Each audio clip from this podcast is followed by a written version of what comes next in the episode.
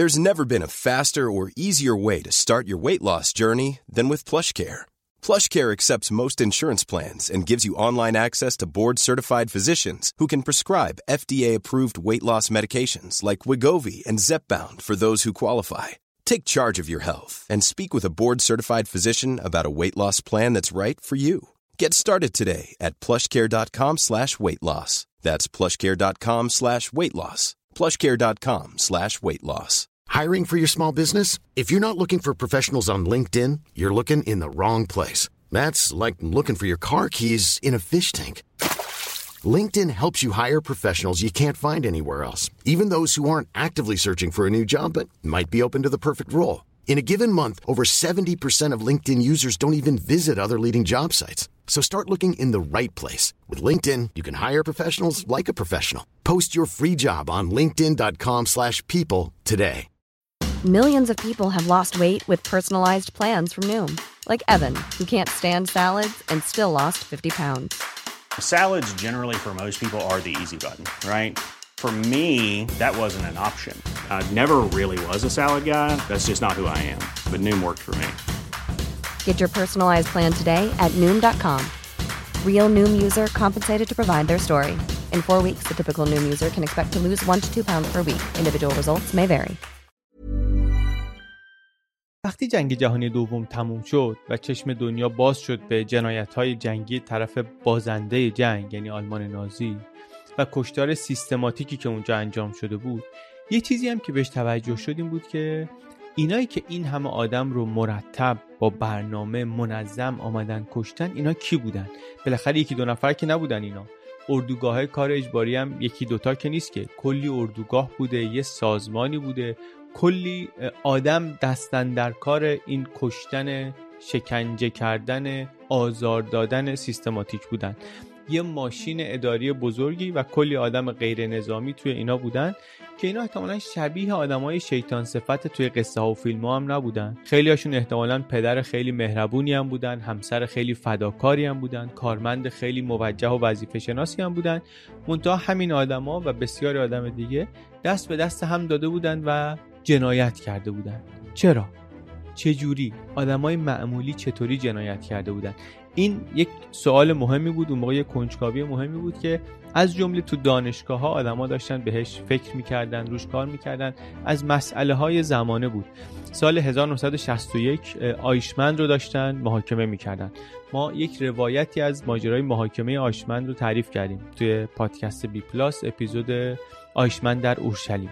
گفتیم آیشمن آدم بلندپایه‌ای بود در اون سلسله مراتبی که نقش داشت در برنامه‌ریزی و اجرای فرستادن یهودی‌ها به اردوگاه‌های کار اجباری. اپیزود جالبی، اگر به موضوع علاقه‌مندید، اپیزود به نظرم خیلی مهمی هم هست چون مال یک کتاب خیلی مهمیه. این دادگاه از تلویزیون هم پخش می‌شد. از تلویزیون پخش می‌شد و یه سوالی که به وجود می‌آمد برای آدمایی که داشتن می‌دیدن یا دنبال می‌کردن ماجرا رو، این بود که چی میشه که آدم چنین جنایتی میکنه؟ آیشمن خودش میگفتش که من مأمور و معذور بودم، من فقط از دستور داشتم اطاعت میکردم، من کارمندی بیش نبودم. معنی این حرف چی بود؟ جامعه به این فکر میکرد واقعا معنی این حرف چی بود؟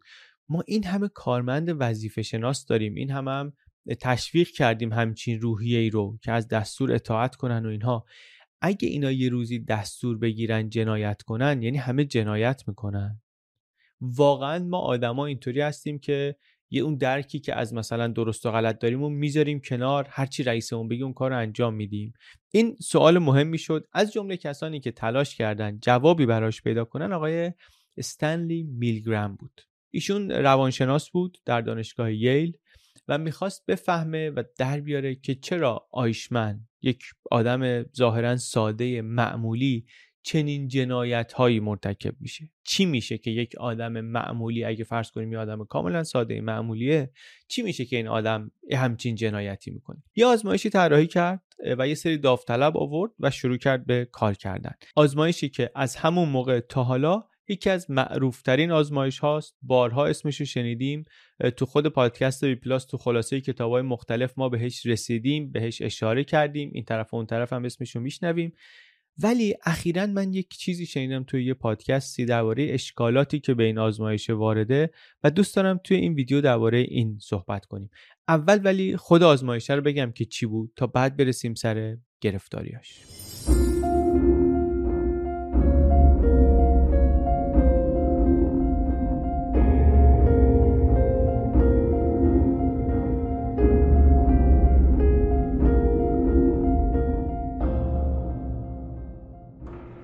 چی بود آزمایش؟ یه سری آدم داوطلب شده بودن که بیان کمک کنن، آدم معمولی. شما مورد داوطلب میرفتی تو، میدیدی دو نفر دیگه هم داوطلب اونجا نشستن، میگفت خیلی خوشم علی، مرسی، ما یه آزمایشی میخوایم بکنیم که ببینیم که تنبیه چه نقشی داره در یادگیری، چه اثری میذاره در یادگیری. شما که اومدی کمک ما بکنی معلم هستی، اونی که اونجا هست ایشون هم داوطلبه، ایشون شاگرده. خب اینم که میبینی که روپوش پوشیده و اینا، اینم خب مثلا حالا استاد دیگه، رئیس کار. بعد میگفتن که اون شاگرده بیاد بشینه جلو، معلمه براش چهار جفت کلمه رو از رو بخونه. میخوایم ببینیم تنبیه چه اثری داره رو یادگیری. چهار تا کلمه رو میخواد از رو بخونه، چهار جفت کلمه رو. جعبه آبی، وحشی اردک، تمیز هوا، دیکشنری قرمز. بعد این کلمه ها رو میخوند، به شاگرده میگفتش که بسیار خوب، شما شنیدی؟ میگفت آره. میگفت حالا شما برو تو اون اتاق. به معلمه میگفت شما بشین پشت این دستگاه.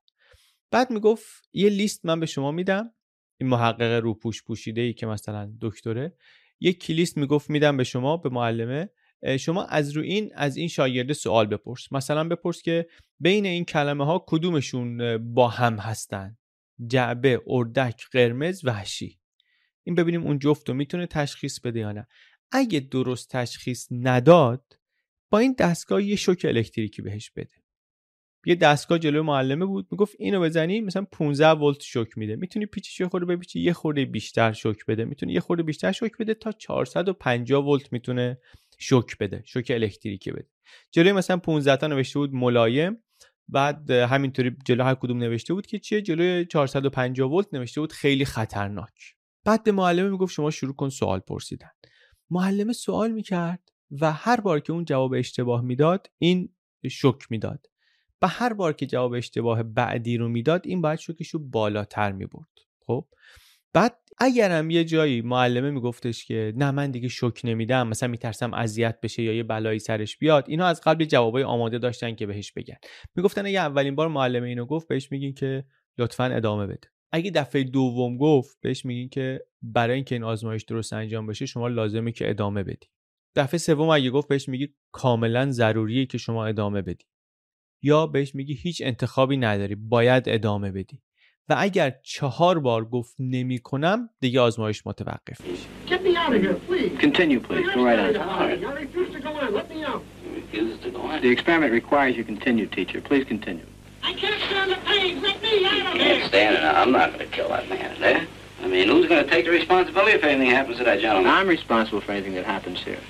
میشه. دقت کردیم دیگه، اینایی که دارن تو آزمایش شرکت میکنن و نقش معلم هستن، شوکو زیاد میکنن، اینا فکر میکنن آزمایشی که میخواد نقش تنبیه رو در یادگیری در بیاره، در حالی که خالی بندی آزمایش اصلا این نیست. آزمایش در واقع برای اینه که ببینن آدما چقدر فرمان پذیرن، چون اصلا اونی که نقش دانشجو رو بازی کرده داوطلب نیست، اون بازیگره. آگهی دادن روزنامه بازیگر گرفته بودن. شوکی هم در واقع در کار نیست. این که داره شوکو زیاد میکنه، اون بازیگر از اون ور ناله و فریاد میکنه که نشون بده که مثلا داره به من فشاری وارد میشه. اینی هم که روپوش مثلا پوشیده و دکتر قضیه است مثلا و میگه که نه شما ادامه بده و شوک بده و اینا، اینم بازیگره، اینم تو بازیه. در واقع همه اینا چیده شده برای اینکه ببینن اون داوطلبی که داره نقش معلم رو بازی میکنه چقدر حاضر از دستورات اطاعت کنه و آسیب برسونه به کس دیگه، برای چیزی که به نظر میاد فقط یک آزمایشه. نتیجه‌ای که آقای میلگرام از آزمایش منتشر کرد برای خیلی‌ها بسیار عجیب بود. بهت زده شدن خیلی‌ها و از اون روز تا حالا هم در موردش همش صحبت میشه. نوشت میلگرام که تا شصت و پنج درصد آدما حاضر شدن تو این آزمایش که تا حد اکثر ولتاژ برن بالا، تا اونجایی که نوشته بود خیلی خطرناکه. یعنی چی؟ یعنی آدمای زیادی، آدمای خیلی زیادی حاضرن دستور رو رعایت کنن حتی وقتی کاملا حق انتخاب دارن و واقعا دلیل موجهی برای انجام دادن و آسیب رسوندن به کسی ندارن، ولی چون دستوره، چون مثلا یه کسی رو پوش پوشیده و به نظر میرسه یه اتوریته‌ای داره، یه مقام و منزلتی داره، مسئولیتی داره، حرفشو گوش میکنن، اجرا میکنن. خود میلگرام توی یه مصاحبه‌ای میگفتش که نتیجه آزمایش من اینه، ما امروز توی هر شهر متوسط آمریکایی بخوایم یه اردوگاه مرگ درست کنیم، به اندازه کافی آدم پیدا میشه که بیان اینجا رو بچرخونن، به اندازه کافی نگهبان واسه زنداناش پیدا میکنیم. فکر نکنید که اونا آدمای عجیبی بودن، آدمای خاصی بودن، مثل اونا خیلی زیاد داریم. و این خب خیلی ترسناکه دیگه. میلگرام میگفتش که این در واقع توضیح میده که چطور جنایت‌هایی مثل کاری که نازی‌ها کردن اتفاق میفته. دفاع آیشمن هم یادمونه همین بود که میگفت من فقط از دستورات پیروی کردم.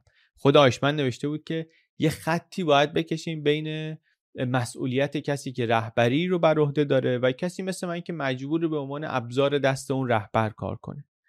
حالا آزمایش میلگرام داشت میگفتش که ما آدم‌ها یک سویه تاریکی در طبیعتمون داریم و اونم اینه که فرمانپذیریم خیلی زیاد، و این در واقع داشت این ایده رو تثبیت میکرد که آدمای عادی میتونن تبدیل بشن به هیولا. خیلی خیلی آزمایش میلگرام تحت تاثیر این ایده بود و فکرم میکرد که همین رو ثابت کرده که علی رغم فشار وجدان بیشتر آدما تا آخر خط رفتن و به یه آدم غریبه بدون دلیل موجه شوک الکتریکی دادن که خیلی خیلی خطرناک بوده، فقط چون یکی بهشون همچین دستوری داده. این آزمایش میلگرام و یافته‌های میلگرام چند دهه مرجع بودن، بهشون استناد میشد. پایه فهم خیلی از ماها رو از موضوع اطاعت همین آزمایش و یافته‌هاش و تفسیراش شکل دادن. خیلی توی خیلی از کتاب‌ها هم دیدیم درباره‌اش صحبت شده. الان ولی بعد از سالها یک کسانی آمدن دقیق‌تر نگاه کردن به آزمایشه و به شرایط آزمایشه، میگن اون نتیجه‌ای که میلگرام گزارش کرده نتیجه دقیقی نیست و نتیجه کاملی هم نیست. میلگرام میگفت بیشتر آدما از دستور اطاعت میکنن، حتی به قیمت آزار دادن دیگری، ولی داستان انگار چیز دیگریه. من اینو توی اپیزود صد و هفتاد و هشت پادکست کریمینال شنیدم، خیلی اونجا جالب توضیح داده. پیشنهاد میکنم که اگه موضوع براتون جالبه کاملش رو اونجا بشنوید. خلاصه حرفش اینه که اولا آزمایش میلگرام یه آزمایش نبود، چند تا بود. این شصت و پنج درصدی که ما شنیدیم شصت و پنج درصد آدما از دستور اطاعت میکنن، این فقط مال یکی از اون آزمایش هست، یکی از شرایطه. یعنی چی؟ یعنی تو گزارش هایی که ما گرفتیم و خوندیم یه مقدار از واقعیت منحرف هستن. بجز این، این آزمایش یه سری مشکلات هم داشته، هم مشکلات اجرایی داشته، هم مشکلات اخلاقی داره که اینا باعث میشن آزمایش زیر سوال بره. یکی یکی بریم ببینیم که مشکلات داستان چی بوده و چی ازش میشه یاد گرفت. مهمترش در واقع اینه دیگه. اول از همه تو شکل گزارش دادن میلگرام، گفتیم که این آزمایش رو در بیست و چهار شرایط مختلف، بیست و چهار نسخه مختلف در واقع تکرار کرد میلگرام. یه نسخهش هست مثلا معلما همه زنن، تو این آزمایش شصت و پنج درصد رفتن تا بالاترین ولتاژ.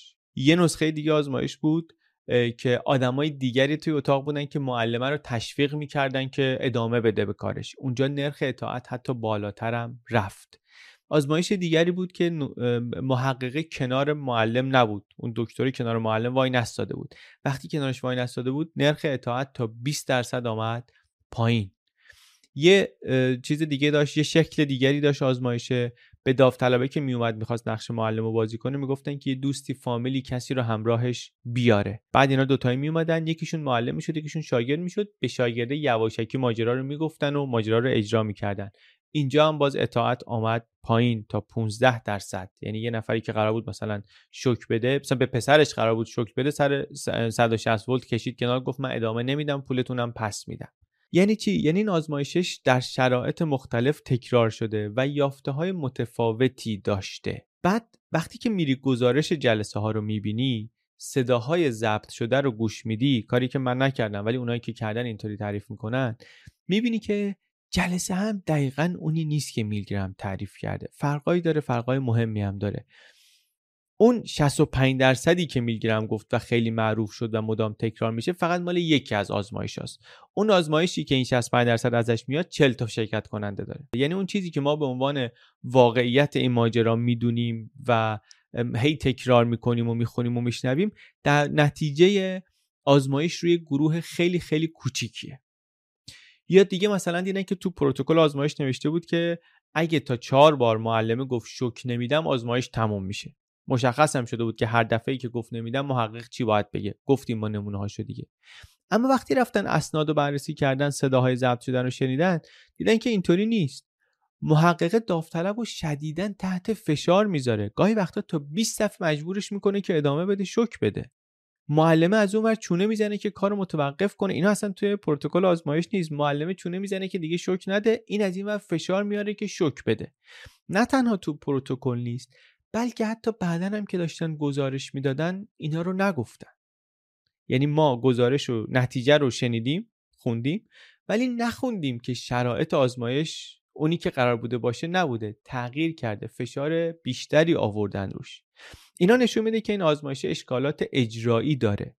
بعدش هم یه سری نتایجی بوده که اصلا میلگرام منتشر نکرده بوده. مثلا دیده بوده که یه سری از آدما شک کردن که این آزمایش اصلا واقعیه یا نه. حتی داده هاشو تحلیل کرده بوده.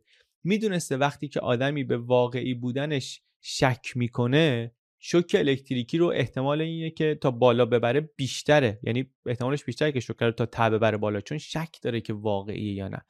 اینو تحلیل کرده بوده میلگرام، ولی منتشر نکرده بوده. چرا؟ چرا؟ یه خورده به اینم فکر کنیم دیگه که چرا. به نظر میرسه اینطوریه که میلگرام و کسان دیگری مثل زیمباردو زیمباردو که آزمایش زندان استنفورد رو اجرا کرده بود، اتفاقا همزمان با میلگرام ایشون هم در دانشگاه ییل بود، اینا دنبال سوالهای جدی زمانه خودشون بودن، سوالهای مهم بودن، و برای اینکه نشون بدن اون فکر و ایده‌ای که داشتن درسته، به نظر میرسه اینطوری که تو این پادکست میگفت از استانداردهای تحقیق علمی مقدار دور شدن. اون آزمایش استنفورد هم اشاره کردیم، بگیم اینطوری بود که یه سری آدم رندوم آورده بودن، دو گروه کرده بودن، به یه سریشون گفته بودن شما زندانی هستید، به یه سری گفته بودن شما زندانبانید.